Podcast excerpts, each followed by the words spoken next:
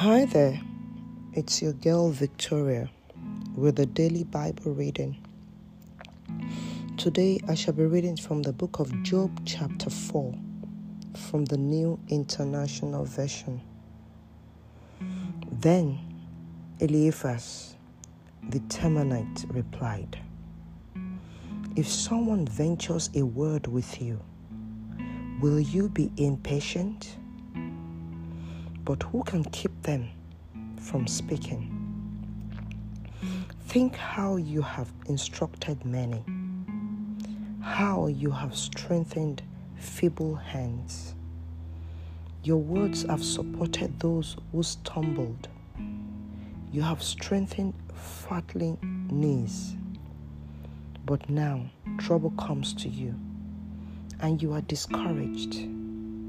It strikes you and you are dismayed. Should you not plenty with your your confidence and your blameless ways your hope? Consider now who being innocent has never perished. Where were the upright ever destroyed? As I have observed, those who plow evil and those who sow trouble reap it. At the breath of God, they perish. At the blast of his anger, they are no more. The lions may roar and growl, yet the teeth of the great lions are broken. The lion perishes for lack of prey, and the corpse of the lioness are scattered. A word was secretly brought to me. My ears caught a whisper of it. Amid disquieting dreams in the night, when deep sleep falls on people, fear and trembling seized me and made all my bones shake. A spirit glided past my face, and the hair on my body stood on end. It stopped but I could not tell what it was.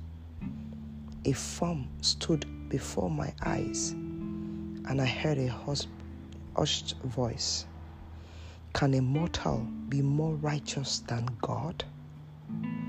Can even a strong man be more pure than his Maker?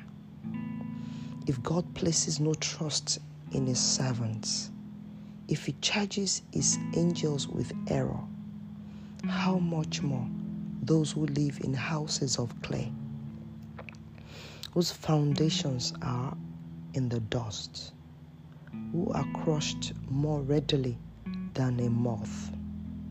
Between dawn and dusk, they are broken to pieces.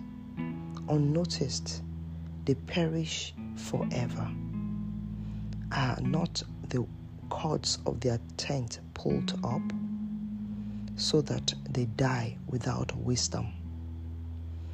This is the end of the reading for today. May the Lord bless His word and may He lay a word in your heart today. In Jesus' name, amen.